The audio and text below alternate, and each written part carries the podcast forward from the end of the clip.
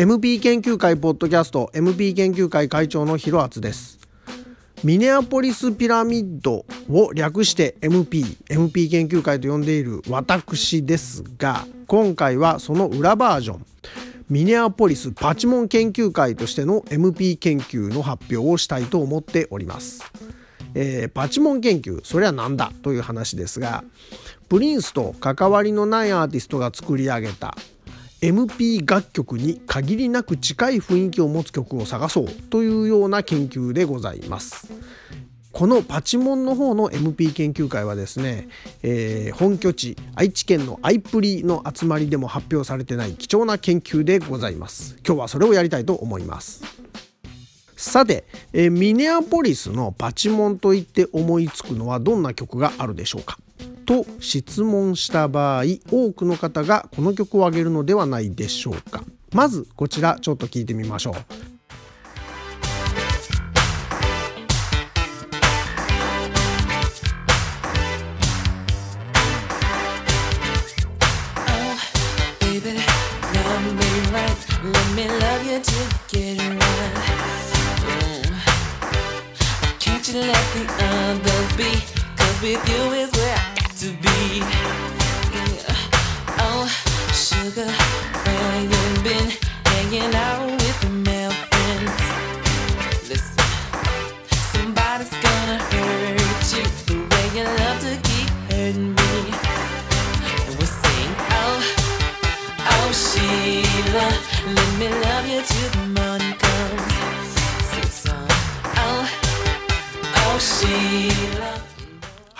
えー、レディー・フォー・ザ・ワールド・オー・シーラ1985年の曲ですがいかにもミネアポリスファンクパクりました。という感じですね、えー、ちょっと辛口の批判をするのであればレディーキャブドライバー一回聞いてそれなぞって作ったのかなみたいな感じの曲ですがこれをパチモンの筆頭としてあげたくなるその気持ちわかります。よーくわかります。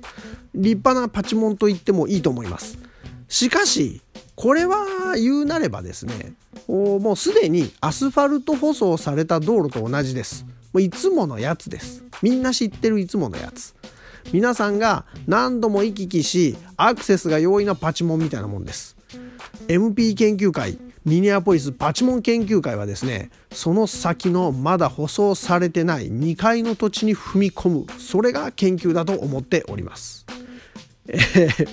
本来の MP 研究これはあのミネアポリスピラミッド研究の方ですがこの流れをちょっとおさらいしておきましょうまずですね聞いていただきたいのは「ザ・ファミリー Nothing Compares to You で有名なあのグループですがそのグループのハイファッションこちらを聞いてくださ。い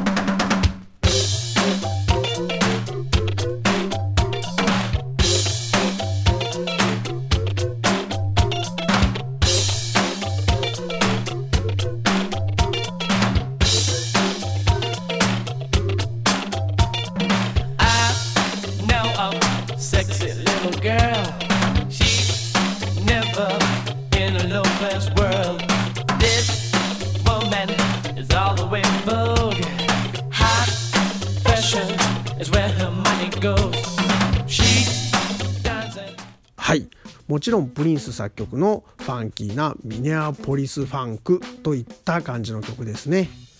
で MP 研究会というのはですねこの先この MP アーティストたちがどういったキャリアを積んでいくのかというところに注目しているもんですから、えー、このボーカルのセントポールセントポール・ピーターソンがソロになってからの音源も追っております。ではセントポール名義でのソロアルバム1曲目のですねファンキーな曲「リッチマン」これも聴いてみてくださいどうぞ。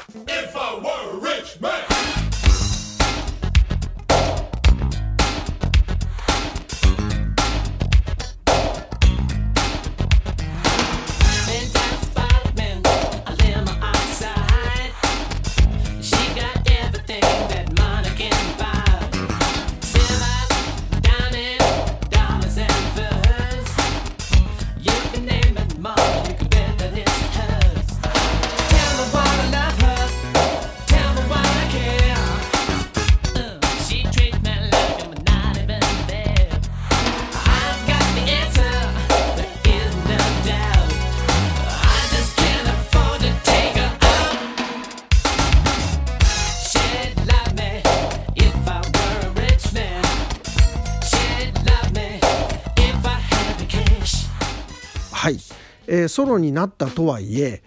明らかにミネアポリスファンクのこの空気をそのまま持ってきたという感じがしないでしょうか。そして MP 研究はその先にも行きますね。次はセンターフォールドという2人組の男性ユニットなんですがこのユニットにはですねセントポール・ピーターソンとデビッド・ Z あのキスの回でも出てきたデビッド・ Z が関わって作った曲があります、えー、こちら聞いてみていただきたいです。曲名は「アドミット・イット」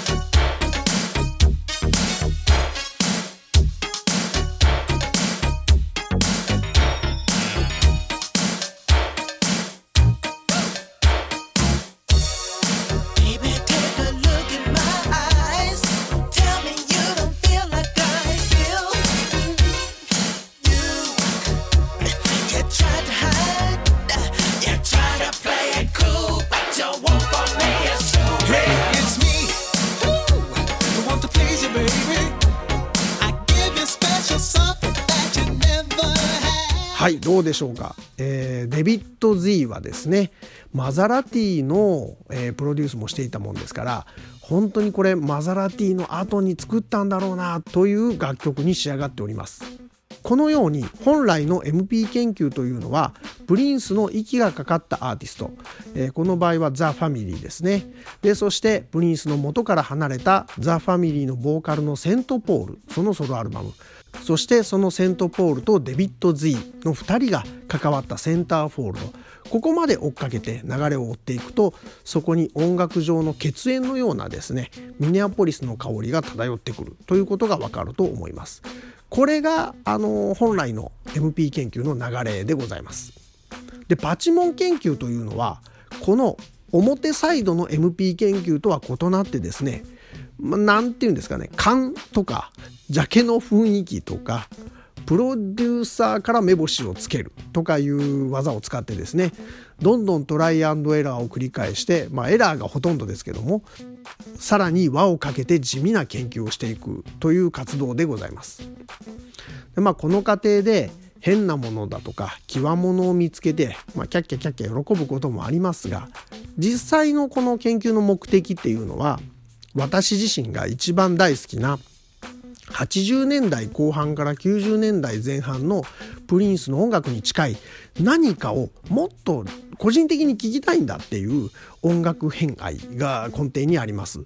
つまり、まあ、曖昧な基準で私がですね独善的にパチモンを選ぶ傾向がありますということはお断りしておきたいと思います。えー、それでは早速ですねそのミネアポリスパチモン研究が掘り出してきたアーティストというのはどんなものがあるのか早速1つ目いってみたいと思います。まずはティーズというグループですね。男性4人のグループで今回紹介するのはファーストアルバムオレンジ色のバッグに青色のサングラスといったちょっと冴えないですね期待できなさそうな見た目のジャケットですがこれに反しザ・タイムを彷彿とさせるファンキーさを備えておるアルバムでございます。ティーズのファーストアルバムから「フラッシュ」という曲1983年の作品です。こちら聴いてみてください。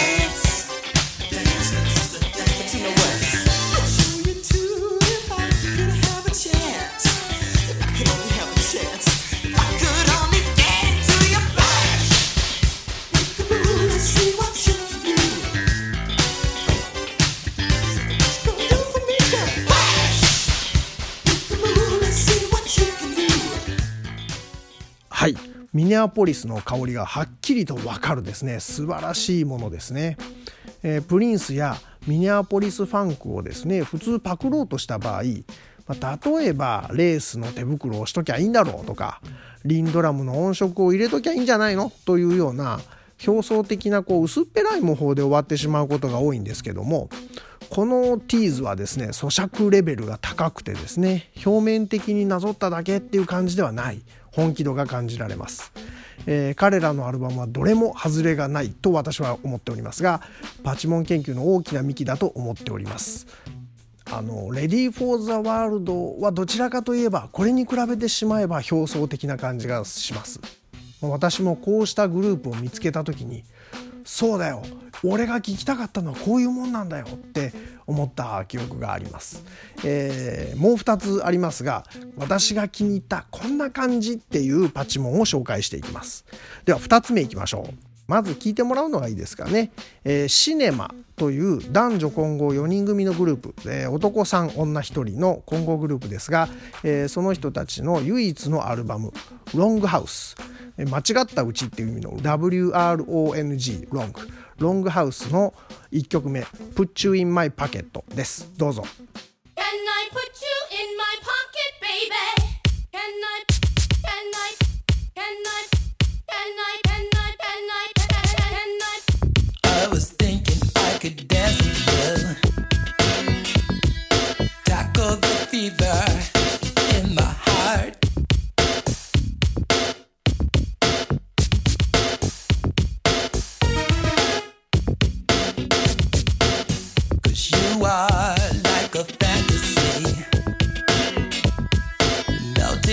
坚强。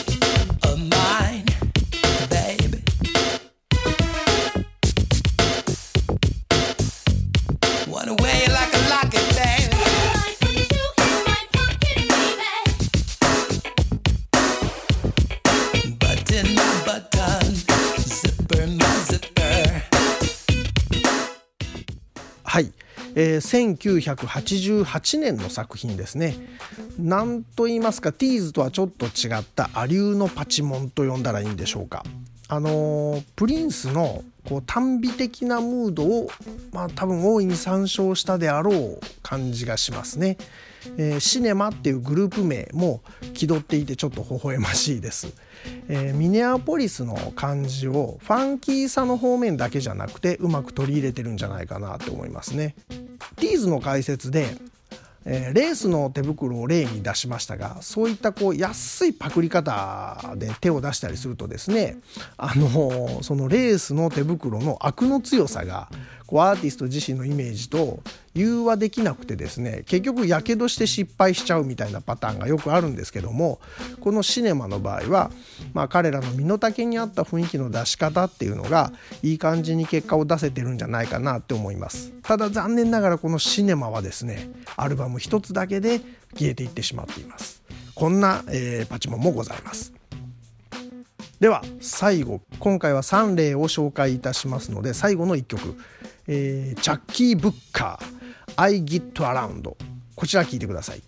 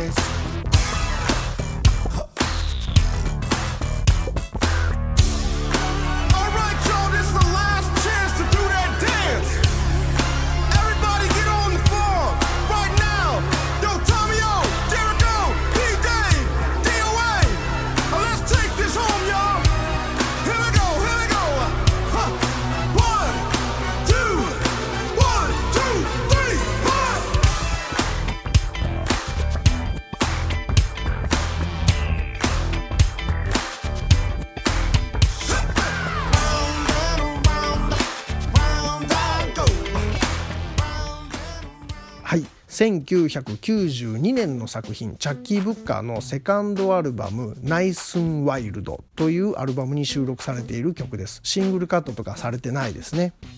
このチャッキー・ブッカーさんですが最初に紹介したグループ T's がありますけどもこのアルバムに大きく関与していた凄腕アーティストです。このチャッキー・ブッカーさん自身はニュージャックスイングの流れで語られることが多い人物なんですね。えー、ターンドアウェイ・オブ・ラムだったかな、えー、ヒットした曲があってそちらの方が、まあ、名前が売れてます。が、えー、MP 研究としては売れたファーストとかそのシングルよりもセカンドアルバムの方が目玉だと思ってます。特に私が素晴らしいなと感じる2曲がありましてこのナイスンワイルドに入っているその素晴らしいと思った2曲はですねどちらもチャッキー・ブッカー本人の完全セルフプロデュースなんですね。演奏も自分です。リズムとかキーボード音色の選び方とかもうギターの入り方とかなんでこのアルバム以降ソロ作を出してくれないんだろうかって復活を願ってやみませんというようなアーティストです、えー、ニュージャックスイングについてちらっと今言葉を出しましたが